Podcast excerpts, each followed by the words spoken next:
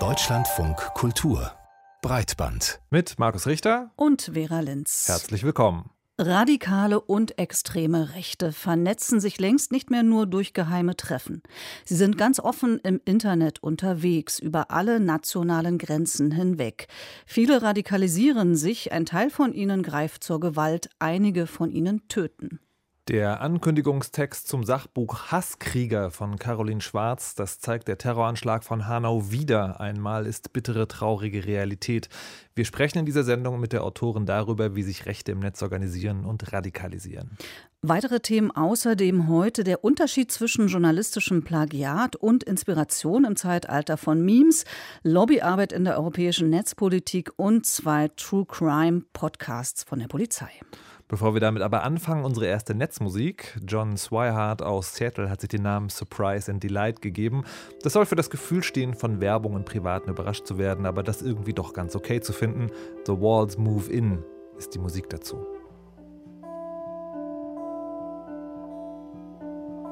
I just don't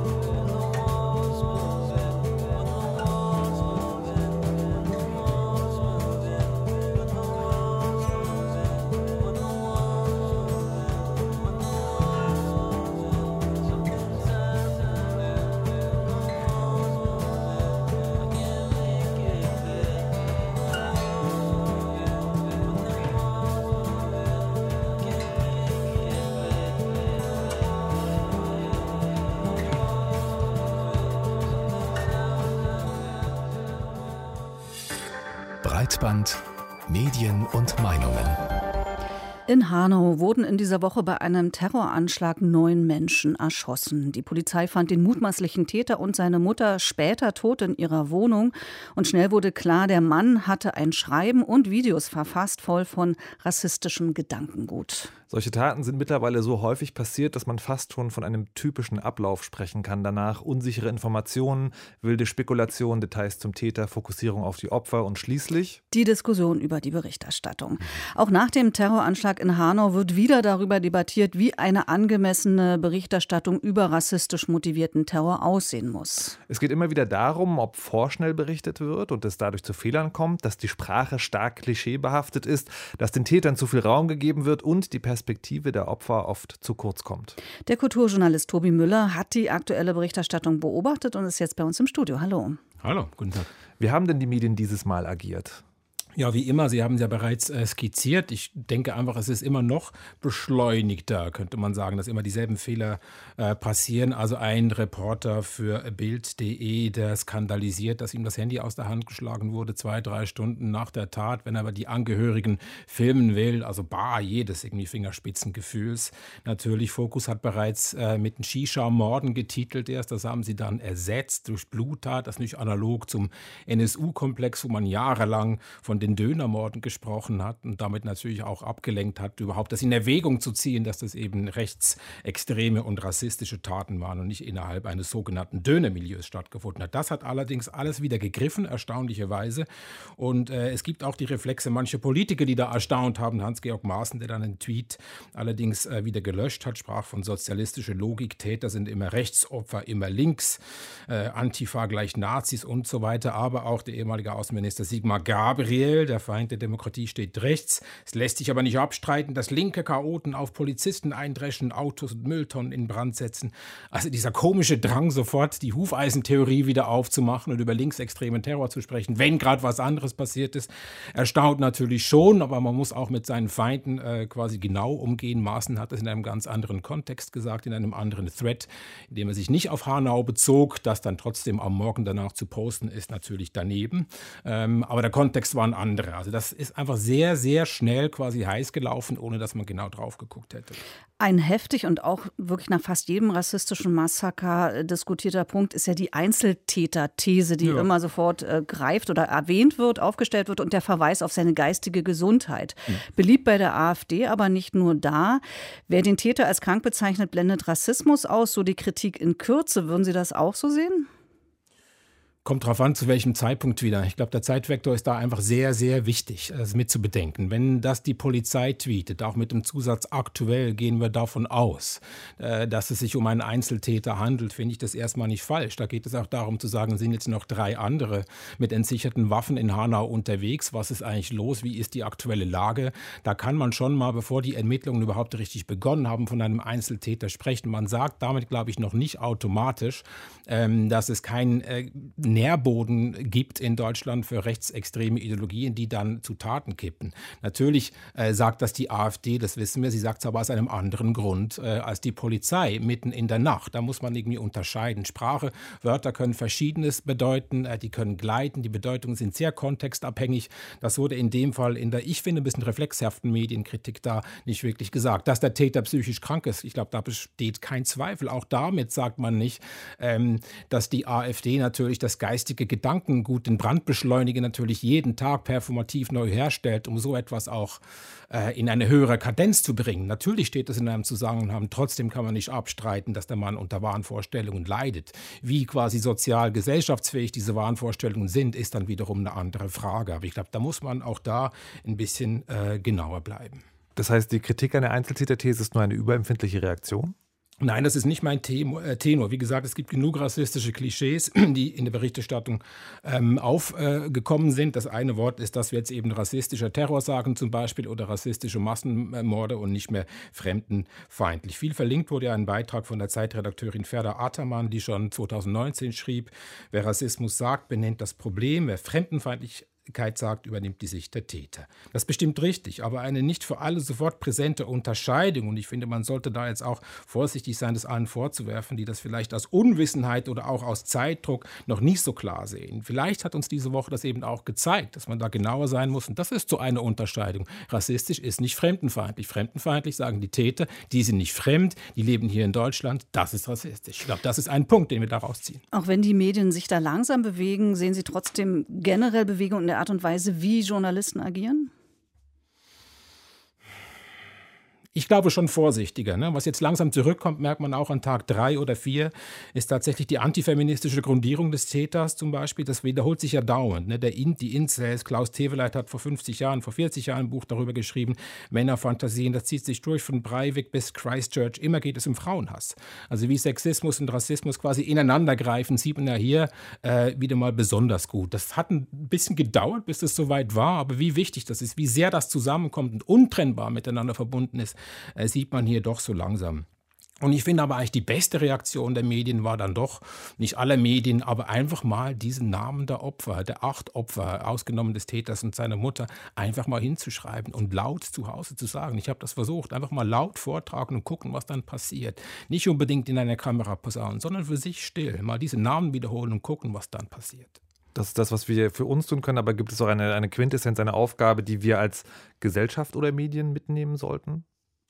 Ist eine gute Frage. Ich ähm, würde mir immer wünschen, dass wir uns ein bisschen mehr Gedanken darüber machen, was sind eigentlich die Gesten des Trauerns. Weil ich glaube, äh, viel, was für mich jetzt übers Ziel hinausgeschossen hat, was Einzeltäter angeht oder psychische Krankheit, worüber wir gerade gesprochen haben, ist auch ein äh, Zeichen der Überforderung. Natürlich ist man überfordert von einer Tat von dieser Tragweite, auch als Medium. Man sollte aber gucken, dass man das nicht sofort woanders ablädt. Ich glaube, so ein kleiner Raum der Stille oder der Rituale, wo man auch sagt, ja, das ist ein Anschlag auf die gesamte Gesellschaft. Das wurde zum Teil ja auch schon fast wieder als als rassistisch gesehen, wenn man das sagt, weil natürlich wurden da Leute mit Migrationshintergrund in dem Sinne gezielt angegriffen und äh, nicht ich quasi als weißer, bin jetzt nicht Biodeutscher, aber egal, als weißer Mittel, Mitteleuropäer, natürlich war ich da nicht gemeint. Aber diese Geste der Solidarität muss möglich sein. Und das ist eher erstmal eine stille Geste. Und ich glaube, die Symptome einer überzogenen Medienkritik haben damit zu tun, dass wir da auch ein bisschen verlernt haben, was die Rituale des Trauerns eigentlich überhaupt sein können und die Rituale der Solidarität. Weil wir brauchen jetzt auch die Konservativen und die Bürgerlichen.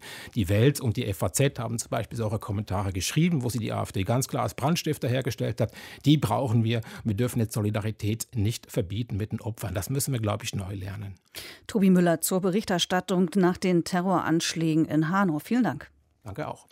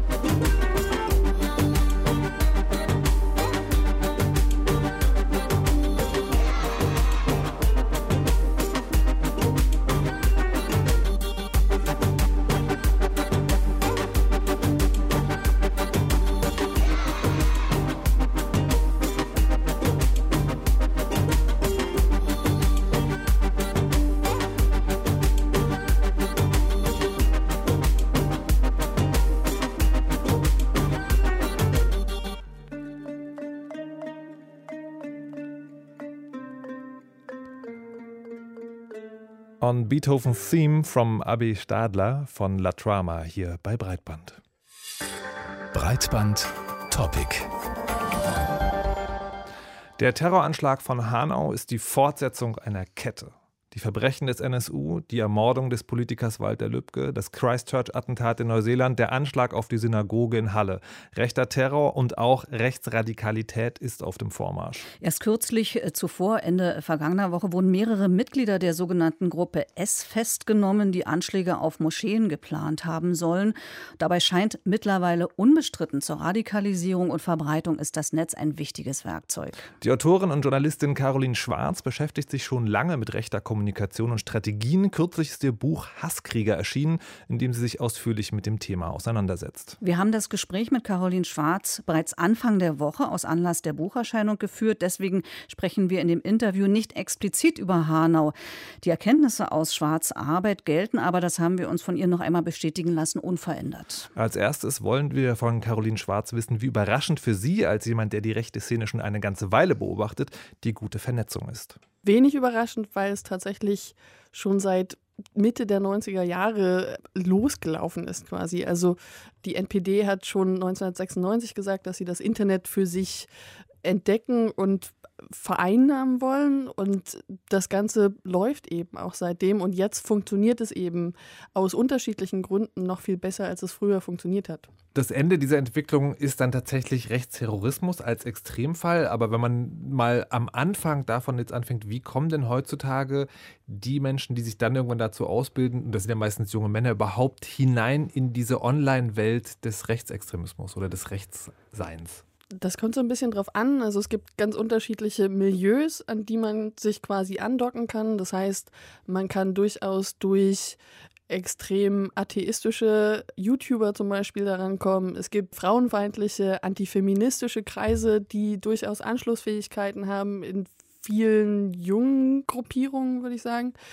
Rechtsextreme Musik ist immer noch ein Weg, wie man versucht, an junge Leute heranzutreten. Gaming ist ein Teil und so ziemlich alles, was Jugendkultur betrifft. Das heißt, neben Musik und Gaming dann eben auch sowas wie Fußball. Muss man jetzt davon ausgehen, dass das, diese Fachbereiche, die Sie gerade genannt haben, dass das Einstiegsdrogen sind und es so eine Art natürliche Entwicklung gibt? Oder steckt dahinter eine gezielte Arbeit, um sozusagen diese Einstiege zu bieten, aber erstmal harmlos zu wirken? Das ist teilweise auch gezielt. Also wir sehen trotzdem auch, dass zum Beispiel auf Facebook oder Twitter Leute sehr, sehr radikal auftreten. Das ist durchaus noch möglich. Teilweise ist es aber so, dass es durchaus formuliert ist als Strategie, dass man versucht, auf den Plattformen der Masse, die eben viele von uns nutzen, dass man da eben so ein bisschen weniger radikal auftritt und dann in eher geschlossenen Räumen dann nochmal deutlich radikaler wird. Eben neben den großen sozialen Netzwerken gibt es ja auch kleinere digitale Räume. Einerseits sogenannte Dark Social, also Gruppen in Messengern zum Beispiel, und andererseits auch alternative Angebote. Welche Rolle spielen die denn? Was werden denn da für Inhalte geteilt? Ich würde sagen, die sind im Kommen. Also das betrifft eben auch Messenger wie Telegram und der ist in den letzten ein, zwei Jahren wahnsinnig viel genutzt, auch von deutschen Rechtsradikalen. Auch international ist das eine sehr wichtige Plattform geworden. Dazu kommen noch so Plattformen wie Discord, die eben auch irgendwie von anderen Aktivisten und Gamern genutzt werden. Das wird immer mehr, würde ich sagen. Auch weil es so ein bisschen mehr Repression auf den Mainstream-Plattformen gibt. Das heißt, es ist nicht so, dass es auf Facebook und Twitter jetzt alles schön geworden ist. Im Gegenteil, da gibt es immer noch ziemlich viel. Aber einzelne Akteure wurden eben in den letzten Monaten und Jahren von den Plattformen verbannt und haben dann eben den Weg in diese Alternativplattformen gewählt. Genau darüber wird auch immer wieder gesprochen, das sogenannte Deplatforming als erfolgreiche Strategie gegen rechts, also das Unterbinden von diesen Inhalten.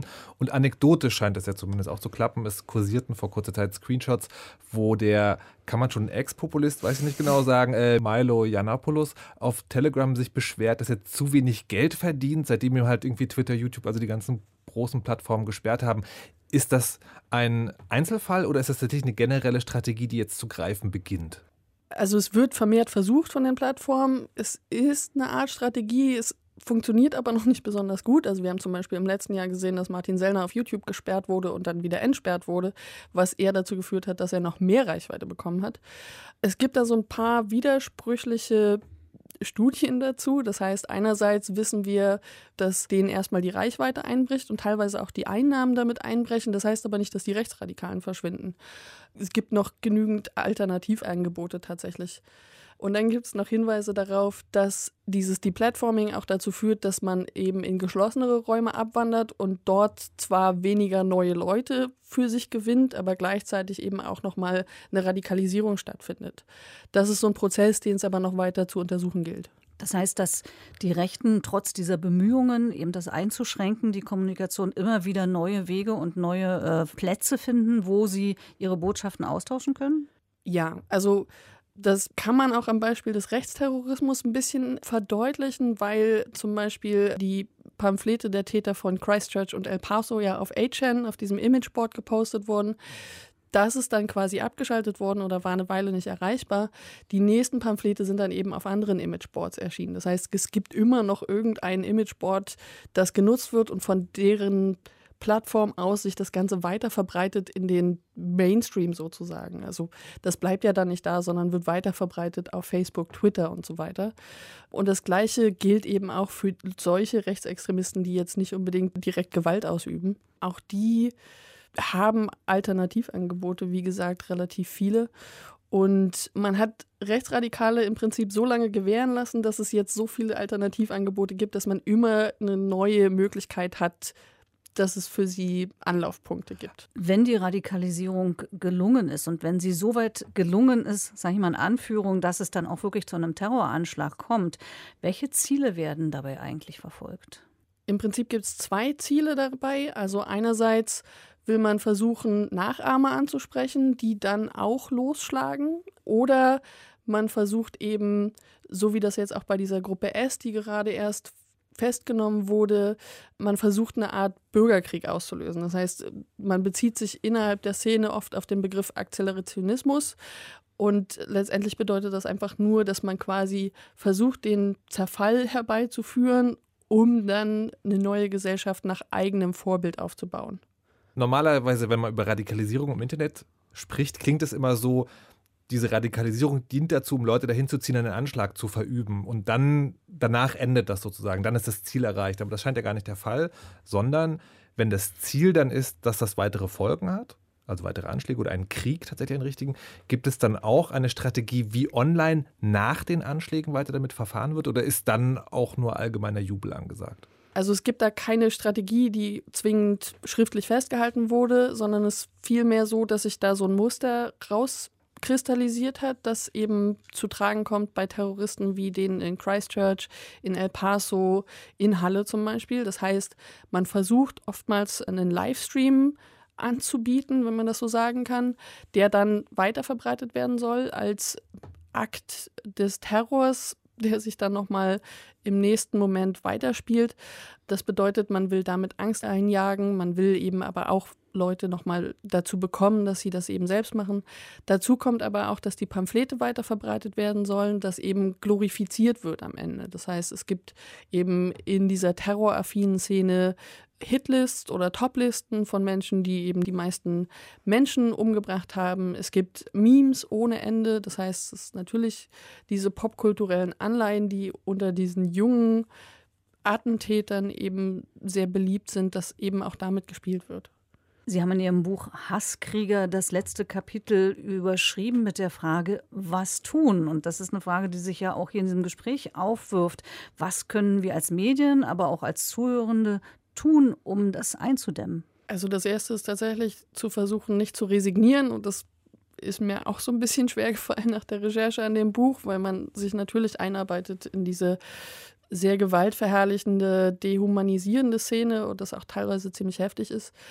Für Medien ist es so, dass einfach ein Umgang damit gefunden werden muss, sowohl mit Rechtsradikalen, die online agieren und immer wieder versuchen, Aufmerksamkeit zu erwecken, immer wieder auch Menschen angreifen, gleichzeitig eben aber auch mit einen Umgang zu finden mit äh, rechtem Terror, mit diesen Pamphleten, mit diesen Inhalten, die dann weiterverbreitet werden, die also nicht irgendwie weiter zu verbreiten, das Video weiter zu verbreiten, Pamphlete als ganze Zitate oder komplett weiter zu verbreiten. Das sind alles Dinge, denen man sich bewusst sein muss. Gleichzeitig muss man aber eben auch vor dieser Gewalt angreifen und sagen, rechtsradikale Stimmungsmache und Meinungsmache ist eben auch nicht immer nur Gewalt, sondern eben auch der Versuch, Dinge sagbar zu machen, die vorher nicht sagbar sind. Das klappt ehrlich gesagt ziemlich gut.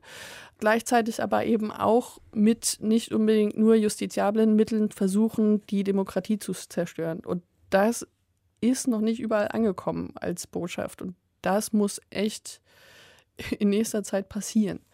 Für die Zivilgesellschaft stellt sich dann die Frage, wie jeder Einzelne damit umgehen muss, weil natürlich nicht jeder, der Rechtsradikale online sieht, immer direkt widersprechen kann. Das kann im Zweifelsfall auch die eigene Sicherheit beeinträchtigen. Es ist aber durchaus möglich, justiziable Dinge an die Polizei weiterzugeben, an die Plattformen zu melden und sich zusammenzuschließen und aufmerksam zu sein und zu gucken, wo passiert das auch in meinem eigenen Umfeld, weil ich kenne relativ viele Menschen, die in ihrem eigenen Umfeld Menschen haben, die anfangen, ziemlich menschenfeindliche Dinge von sich zu geben. Menschenfeindlichkeit und Rechtsradikalismus aufzuhalten wird also weder durch einzelne Institutionen oder technologische Lösungen möglich sein, sondern ist immer auch eine gesamtgesellschaftliche Aufgabe. Caroline Schwarz war das Autorin des kürzlich erschienenen Buchs Hasskrieger, der neue globale Rechtsextremismus. Wir danken für das Gespräch.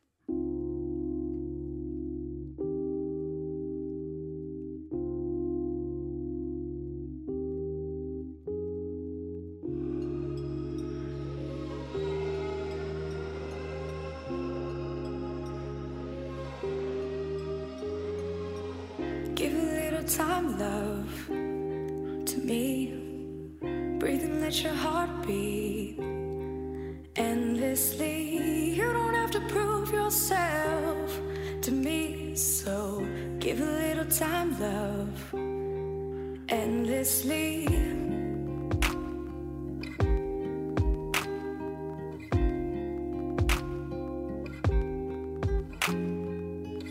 Have a little faith, love for me. Breathe and let your heart see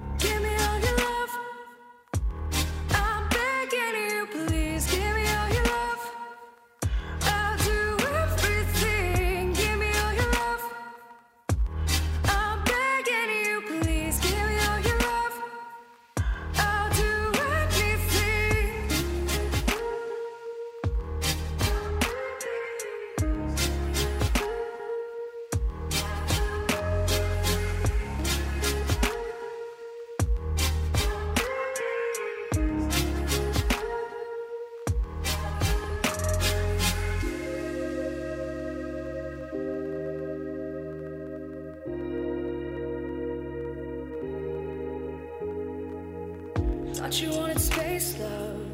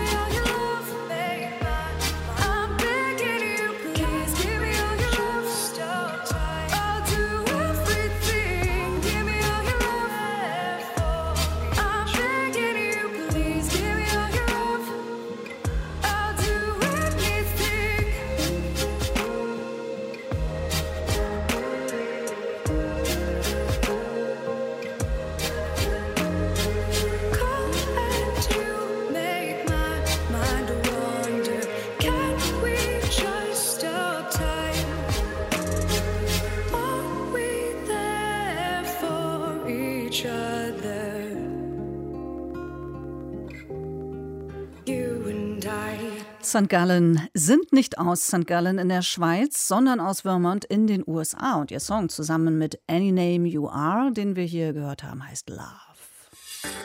Breitbandbesprechung.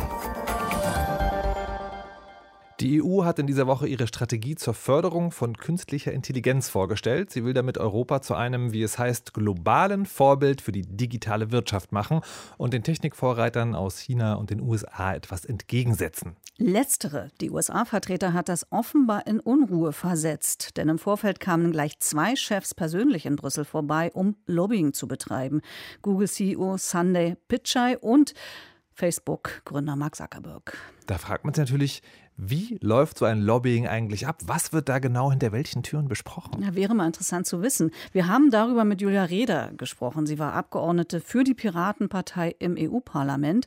Äh, Dass Pichai und Zuckerberg jetzt extra nach Brüssel gereist sind, scheint ja eher für die KI-Strategie der EU zu sprechen. Und deshalb haben wir Julia Reda als erstes gefragt, was, wie sie die Pläne der EU bewertet. Also gemessen an den Ankündigungen finde ich die Strategie eigentlich ziemlich enttäuschend. Erstmal hatte die Kommissionspräsidentin Ursula von der Leyen ja gesagt, binnen 100 Tagen kommt ein Gesetzesentwurf. Das ist jetzt erstmal nur ein Strategiepapier und auch der Grundrechtsschutz kommt meiner Meinung nach zu kurz. In einem früheren Entwurf war noch davon die Rede, die Gesichtserkennung im öffentlichen Raum erstmal komplett zu verbieten, um die Grundrechte zu schützen. Davon ist jetzt keine Rede mehr. Bevor wir jetzt über die Inhalte sprechen, die ja dann doch die Großen der Tech-Branche dahin gelockt haben, würde ich gerne wissen, wie man sich diese Treffen, also wenn so ein CEO von Google oder ein Mark Zuckerberg kommt, atmosphärisch vorstellen kann. Treten denn sozusagen demütig auf gegen die Herrschenden des Volkes oder ist es eher so eine Art, der König lässt sich herab, mal vorbeizuschauen? Kann man das irgendwie beschreiben oder sind das so ganz sachliche Treffen? Also ich kann mich noch erinnern, als Mark Zuckerberg vor einigen Jahren ins Europaparlament kam, da gab es im Vorfeld viel Streit über die Modalitäten, zum Beispiel ob das äh, Gespräch vertraulich behandelt wird oder nicht, ob es einen Livestream geben soll, wer reden kann und so weiter. Also es wurde schon, glaube ich, von beiden Seiten ziemlich ernst genommen. Allerdings ist dann inhaltlich nicht besonders viel herumgekommen. Und es war auch in der Vergangenheit häufiger so, wenn Chefs von Technologiekonzernen nach Brüssel gekommen sind, dass die ähm, die europäische Sichtweise auf die Technologie oft gar nicht so richtig verstanden haben. Also es scheint schon so zu sein, dass sie es inzwischen ernster nehmen. Das sieht man auch daran, dass eben mehrere Chefs und äh, hohe Angestellte von den Unternehmen in Brüssel vorbeigeschaut haben. Allerdings glaube ich, dass sie immer noch viele strategische Fehler machen im Umgang mit äh, den Politikerinnen und Politikern in Brüssel. Welche Fehler wären das?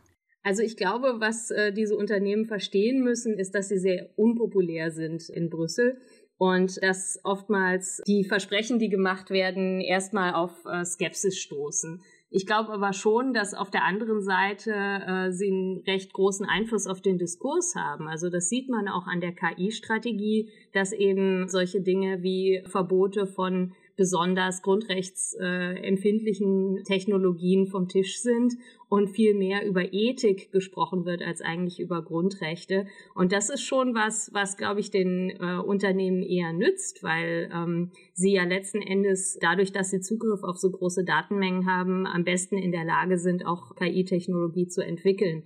Also es ist relativ schwierig, das unter einen Hut zu bringen oder in Einklang zu bringen, dass auf der einen Seite in der Öffentlichkeit die Europäische Kommission äh, Mark Zuckerberg die kalte Schulter zeigt und sagt, also das, was er hier vorschlägt, das wollen wir nicht. Gleichzeitig aber, wenn man sich die tatsächlichen Inhalte anschaut, man doch den Eindruck hat, dass die eine oder andere Idee aus Silicon Valley Einzug in dieses Papier gefunden hat. Wie kann man sich das im Laufe seiner Gesetzgebung denn vorstellen, die Rolle, die Lobbying da spielt? Also die Rolle von Lobbying äh, in Brüssel ist extrem hoch. Ich glaube, das hat auch damit zu tun, dass äh, historisch die äh, Gesetzgebungsprozesse nicht so sehr in der Öffentlichkeit betrachtet wurden.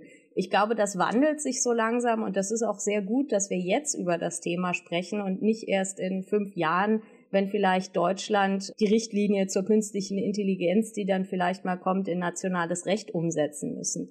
Die Unternehmen haben sehr, sehr viele Vertreterinnen und Vertreter in Brüssel und ähm, führen auch schon vor der Vorstellung von Gesetzesvorschlägen intensive Gespräche mit der Europäischen Kommission. Und je nach Land haben bestimmte große Unternehmen auch im Rat äh, einen großen Einfluss. Also insofern äh, habe ich eher die Befürchtung, dass Google oder Facebook zu viel Einfluss auf diese Strategie haben können. Und das hat man auch in anderen Bereichen gesehen. Also eigentlich, was ähm, Google oder Facebook am meisten befürchten müssten, wäre ja eine Regulierung der äh, Werbewirtschaft im Internet. Das ist ja ihr Geschäftsmodell. Und äh, neben dieser KI-Strategie wurde diese Woche auch eine allgemeine Digitalstrategie veröffentlicht, wo eigentlich alle erwartet hatten, da kämen jetzt Ankündigungen zur Regulierung der Werbung im Internet. Und da findet sich ganz wenig, also außer dass angekündigt wird, es würde jetzt einen Aktionsplan für politische Werbung geben.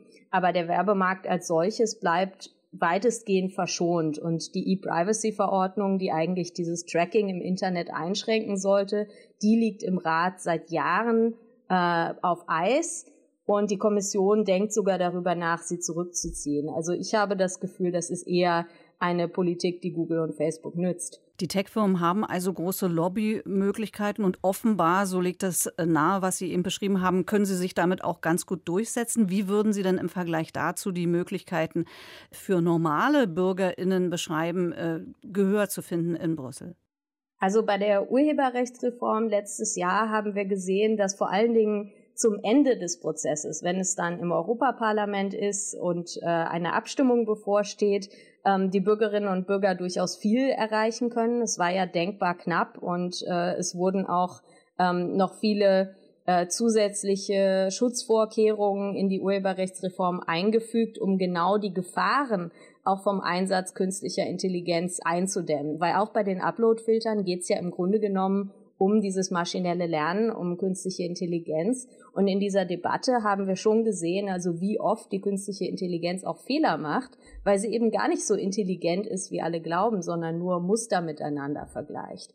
Und insofern, also glaube ich, gegen Ende des Prozesses hat die Öffentlichkeit äh, sehr viel mehr Gewicht als am Anfang, wo und im Grunde hinter verschlossenen Türen die Entwürfe ähm, vorbereitet werden. Und ich glaube, um das zu ändern, also um auch schon in der Entwurfsphase die Grundrechte wirklich äh, mit einzubeziehen, müssen wir die Zivilgesellschaft stärken. Also solche Vereine wie zum Beispiel Netzpolitik oder European Digital Rights, die in Brüssel sitzen und sich dort für die äh, digitalen Grundrechte einsetzen, die haben immer Finanzierungsschwierigkeiten, die haben natürlich nicht das äh, Budget für Lobbying, das Google oder Facebook hat. Und äh, ich glaube, da müssen wir viel mehr äh, unterstützen, durchaus auch von staatlicher Seite.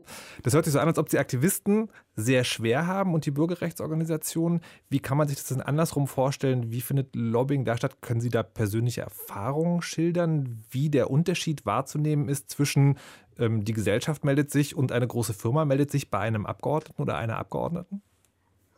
Also es gibt im Grunde genommen zwei Dinge, die bei Abgeordneten Eindruck machen. Das eine sind wirtschaftliche Argumente, also wir bringen so und so viele Arbeitsplätze äh, oder zahlen Steuern, wobei man sich äh, die Frage stellen muss, inwieweit das äh, bei Google oder Facebook in Europa wirklich der Fall ist. Oder man sagt, ähm, wir haben Einfluss auf die nächsten Wahlen, wir ähm, beeinflussen die öffentliche Meinung und wir sind viele. Und äh, die wirtschaftlichen Argumente sind natürlich was, die was für Bürgerrechtsorganisationen oder einfache Leute meistens wesentlich schwieriger ist rüberzubringen, wobei es durchaus also bei der Urheberrechtsreform auch gute wirtschaftliche Argumente gab, warum das ähm, für europäische Firmen schädlich ist. Äh, aber die öffentliche Meinung, ähm, das ist natürlich eher was, was man zum Beispiel durch Demonstrationen oder durch äh, Gespräche auf Social Media ähm, beeinflussen kann und auch Themen setzen kann. Und insofern glaube ich also, was wir brauchen, damit die europäische Politik ausgewogener wird und weniger äh, anfällig für wirtschaftlichen Lobbyismus, ist mehr und frühere Berichterstattung und öffentliche Gespräche über diese europäischen Themen dann, wenn die Entscheidungen wirklich getroffen werden. Julia Reda, ehemalige Abgeordnete für die Piratenpartei im EU-Parlament. Wir danken für das Gespräch. Und hier geht's weiter mit Musik aus Bielefeld. Sunday Chocolate Club heißt diese Band, der Titel des Stücks 1998, auch wenn deutliche Anleihen zum Indie-Rock der 1980er Jahre zu hören sind. Don't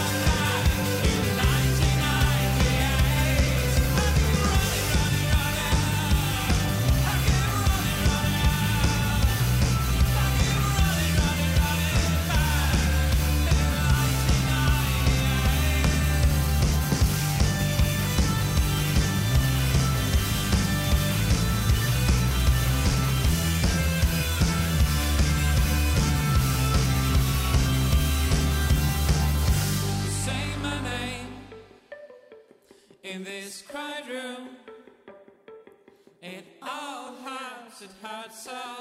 I can't go on like this. I can't keep waiting. I can't move on like this. I can't keep waiting. 1998 vom Sunday Chocolate Club hier bei Breitband im Deutschlandfunk Kultur, wo wir uns fragen, alles nur geklaut? Genau, am 19. September, nämlich 2018, veröffentlicht das kleine Magazin Katapult eine Infografik. Darin ein Vergleich des tiefsten Punkts der Schweiz, der Lago Maggiore auf 193 Metern, und des höchsten Bergs Dänemarks 171 Metern. Fast zwei Jahre später, im Januar 2020, vergleicht die Süddeutsche Zeitung in einer Infografik den höchsten Berg Dänemarks und den tiefsten Punkt der Schweiz. Und das war kein Einzelfall, was dazu führte, dass der Chefredakteur vom Katapult-Magazin einen Beitrag schrieb, der diese Woche große Aufmerksamkeit erregt hat. Die Süddeutsche Zeitung klaut systematisch von Katapult, so lautet der Titel. Schwere Vorwürfe also gegen die Süddeutsche. Unser Autor Dennis Kogel hat sich mit dem Fall beschäftigt. Hallo. Hallo. Vielleicht erstmal, Dennis, zur Einordnung. Süddeutsche Zeitung muss man nicht erklären, Katapult kennen aber nicht alle. Was genau ist das für ein Magazin? Das ist ein Printmagazin über Sozialwissenschaften, die dann mit Infografiken erklärt werden. Und das passiert ziemlich erfolgreich. Gerade in sozialen Medien kommen die Inhalte sehr, sehr gut an. 2015 erst wurde das Heft von zwei Leuten gegründet und jetzt gibt es äh, 16 Mitarbeiter, äh, die das Heft machen. Und ja, das innerhalb von fünf Jahren. Das ist ziemlich gut. So, und jetzt fällt den LeserInnen des Magazins etwas auf. Auf dem Instagram-Account der Süddeutschen Zeitung sehen Sie die Rubrik Unterm Strich, in denen die gleichen Zahlenvergleiche angestellt werden wie in der Katapult-Rubrik Trockene Zahlen. Und die Katapultmacher entscheiden sich dann, die Süddeutsche deswegen zu konfrontieren. Aber das ist gar nicht so einfach. Welche Probleme gibt es? Ja, also es soll sechs Fälle geben, mindestens. Und laut dem äh, Text vom Katapult-Chefredakteur Benjamin Friedrich äh, reagiert der SZ-Redakteur sehr brüsk auf diese Vorwürfe. Er soll zuerst zugegeben haben, dass Inhalte übernommen wurden, hätte dann aber nichts Falsches darin gesehen, dann Gegenvorwürfe erhoben und dann am Ende so eine Art Zusammenarbeit angeboten. Das klingt schon so ein bisschen von oben herab. Ja, Ja. hier die große SZ und da das kleine Indie-Magazin. Ja, also so stellt es auf jeden Fall der Katapult-Chefredakteur dar und er beleidigt dann auch den Redakteur der Süddeutschen im Text. Und ähm, wie es vielleicht aufgefallen ist, ich nenne den Namen des Redakteurs der Süddeutschen Zeitung bewusst nicht aus zwei Gründen. Also erstens, ich habe bei SZ und Katapult um Ansicht, um Einsicht in diese Mails gebeten, das aber nicht bekommen. Die SZ hat auf meine Anfragen gar nicht reagiert. Ich kann also nicht bewerten, wie der Redakteur der SZ wirklich reagiert hat. Und Friedrich hat mir auch gesagt, er wolle diesem Redakteur nicht noch mehr schaden. Ist dieser Konflikt jetzt beendet? Ja, kann man einerseits so sehen. Also es gibt ein Schuldeingeständnis der Süddeutschen Zeitung. Patrick Illinger, der Ressortleiter Wissen bei der Süddeutschen, der bedauere den Fehler. In sechs Fällen habe ein Redakteur Zahlenvergleiche von Katapult übernommen und die Rubrik, die werde jetzt eingestellt. Und das wurde geschrieben in so einer Art, ja, in einem Textkommentar unter einer Infografik der Süddeutschen auf Instagram, unter der eben auch diese Kopie bemängelt wurden. Also diese Entschuldigung und diese Erklärung war auch jetzt nicht sehr öffentlichkeitswirksam. Kann man also sagen, Sieg für Katapult, Schlappe für die Süddeutsche? Ja, ja, kann man schon so sagen. Also Benjamin Friedrich sagte mir, sagte mir am Telefon, die Sache sei für ihn damit erledigt und er beteuerte, dass er aber auch nicht möchte, dass diese Geschichte jetzt als Angriff auf die Süddeutsche Zeitung gewertet wird. Er respektiere die Arbeit der Zeitung nämlich sehr. Okay, konkreter Fall abgeschlossen. Jetzt ist klar, dass sich das unter Journalisten klassischerweise nicht schickt. Andererseits könnte man sagen, wir leben in einer Welt, wo dieses Vorgehen zum gelebten Online-Alltag gehört. Vor allem auf Social-Media-Plattformen, also Twitter, Instagram etc., lässt sich ja beobachten, dass Ideenformate sehr viel, sage ich mal, inspiriert, plagiiert werden. Ja, wenn ich mir zum Beispiel die so Social Media Plattform TikTok anschaue, die basiert ja sogar darauf, Ideen anderer zu kopieren und auf eine neue Art und Weise umzusetzen. Frage also, ist die Kopie der Idee eine Art Zeitgeist, Remix-Kultur? Das ist ja die große These äh, zum Beispiel des Internetvordenkers Lawrence Lessig. Ja, ja, erwähnen wir ja auch gerne, gerne in der Sendung. Ich tue mich aber mit so ein bisschen schwer, ähm, denn also plagiiert wurde ja im Journalismus schon immer. Das ist ja nichts Neues. Das ist keine Neuentwicklung, die irgendwie auf der Erfindung von Copy-Paste und Remix äh, basiert. Aber ich glaube, dass Plagiate heute viel sichtbarer einfach werden, weil wir schneller mehr sehen können als einfach unsere Lokalzeitung, unseren Lokalsender. Ähm, das ist jedenfalls die Vermutung von, vom Journalisten Mark Fisher von der Washington Post. Der hat einen Artikel geschrieben namens Steal This Idea in der Columbia Journalism Review. Und er sagt, ja, das ist jetzt vielleicht eine Entwicklung, die haben wir. Ähm, und da- das ist jetzt vielleicht auch nicht schlimm, solange wir einer Grundregel folgen. Und die lautet so. Tauche ein in diesen Ozean der Ideen, angle dir die besten Stücke, benutze sie kreativ, aber mach das immer mit großzügigen Verweisen auf deine Vordenker. Also vielleicht so zum Zusammenfassen, es ist jetzt vielleicht ein bisschen schwerer geworden, diese Grenzen auszumachen zwischen Remix, zwischen Plagiat, zwischen dreister Kopie. Und natürlich ist jetzt so eine 1 zu 1 Kopie ohne kreative Leistung, das, das, das muss man kritisieren, das ist nicht okay, also vor allem auch im Journalismus. Aber wo wir vielleicht auch als AutorInnen merken, hm, das, das, das ist eine tolle Idee, die kam jetzt aber nicht ganz von uns, wir machen aber jetzt was damit, dann sollten wir einfach ganz, ganz großzügig vielleicht mit unseren Verweisen umgehen und sagen, das, das hat mich inspiriert, wir möchten auch sowas machen. Ähm, in diesem Sinne kann man gar nicht also sagen, also ein sehr wertvoller Gedanke, den Mark Fischer da auch geäußert hat. Meint Dennis Kogel in seinem Beitrag hier über den Konflikt zwischen Katapult und Süddeutsche Magazin, der diese Woche für große Diskussionen gesorgt hat. Danke, Dennis. Dankeschön. Breitband Podcast-Kritik. Verbrechen, ob real oder fiktiv, erwecken immer viel Aufmerksamkeit. Das gilt auch für Podcasts. Die beliebtesten Podcast-Genres sind die rund um True Crime, Cold Cases und andere ungelöste Verbrechen. Einer der Gründe, warum es den Podcast-Boom überhaupt gibt, hängt ja unter anderem auch mit dem Erfolg von Serial zusammen. Der True Crime Podcast, dessen Stil auch viele versucht haben zu kopieren. Mittlerweile gibt es auf jeden Fall extrem viele erfolgreiche Podcasts nach dieser Serial-Formel und aus dem Bereich True Crime, wo ein alter oder ungelöster Fall nochmal neu aufgerollt wird. Zwei ganz spezielle neue True Crime Podcasts, die beschäftigen uns jetzt, denn bei denen gibt es eine Besonderheit. Sie werden nicht von einem Journalisten oder Journalistin erzählt, äh, einem Autoren oder einer Autorin, sondern von der Polizei selbst. Erstmal nachvollziehbar. Die PolizistInnen haben natürlich Infos und Einblicke, die ein normaler Journalist vielleicht nicht bekommt.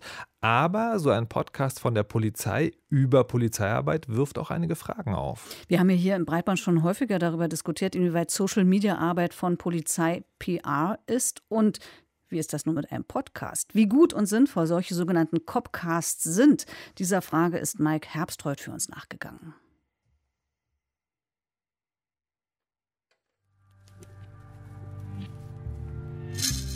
As I got a little closer, I saw her back and like around where her buttocks was.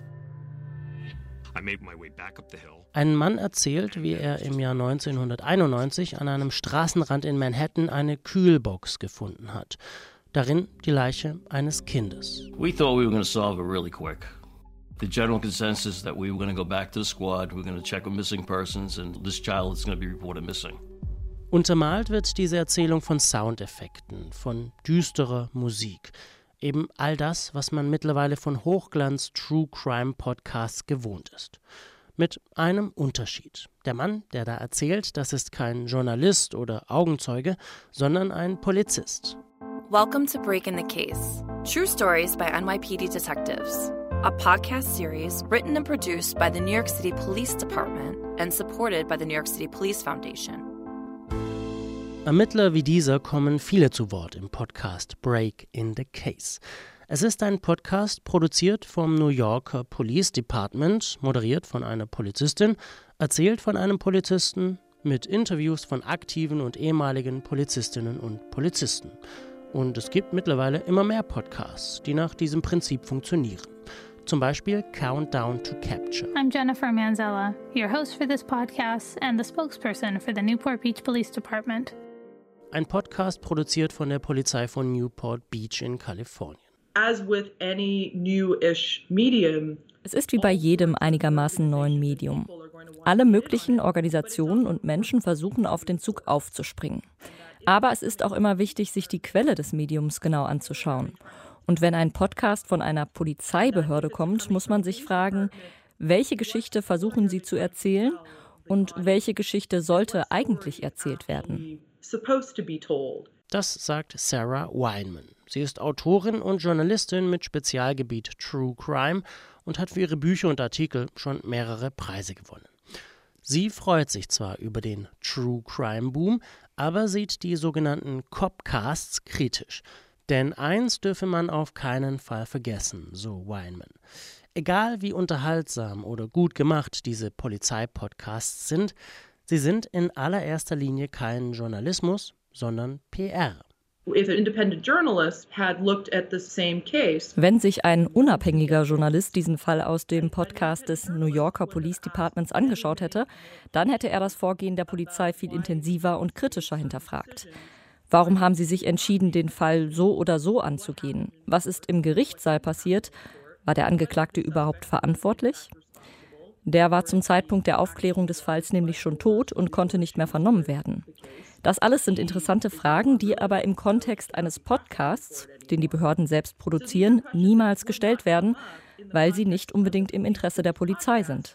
because it's not in the best interest of the police to bring those up.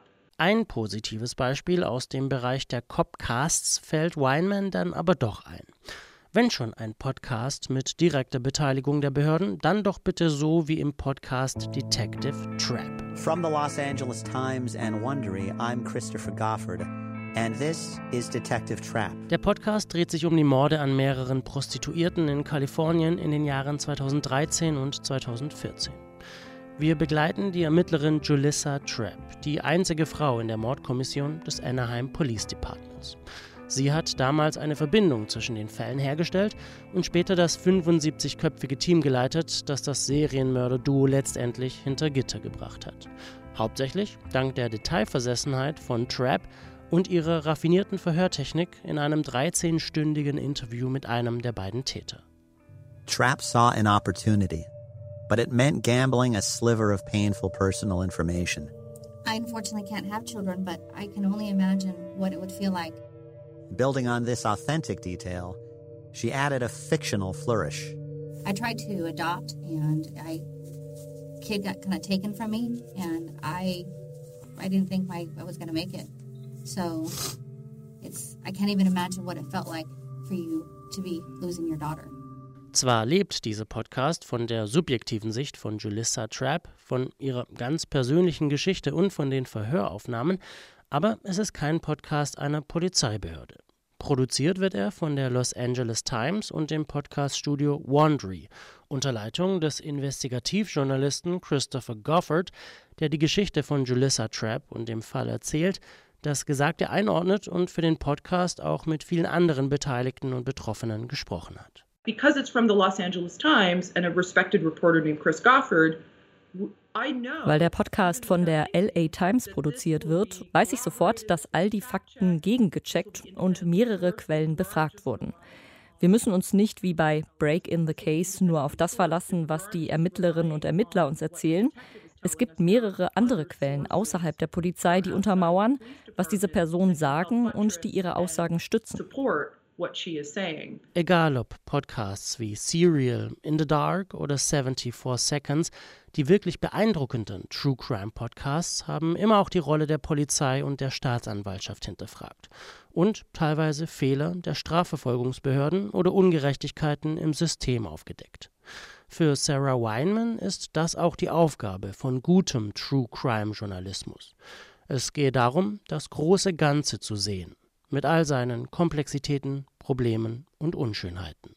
Und wir lernen, die richtig guten Podcasts werden von unabhängigen AutorInnen gemacht. Und der von der Los Angeles Times produzierte über Jessica Trapp und ihren Fall ist ja dann eigentlich auch kein Copcast mehr. Und wir lernen auch, wenn Copcasts, dann bitte ganz genau hinhören, denn dahinter kann immer auch PR-Arbeit stecken.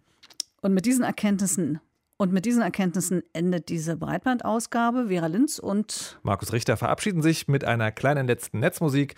Die kommt von Vilunki. Dessen musikalische Heimat ist die Plattform audiotool.com, über die man online Musik herstellen und teilen kann. Viel Spaß damit und tschüss. tschüss.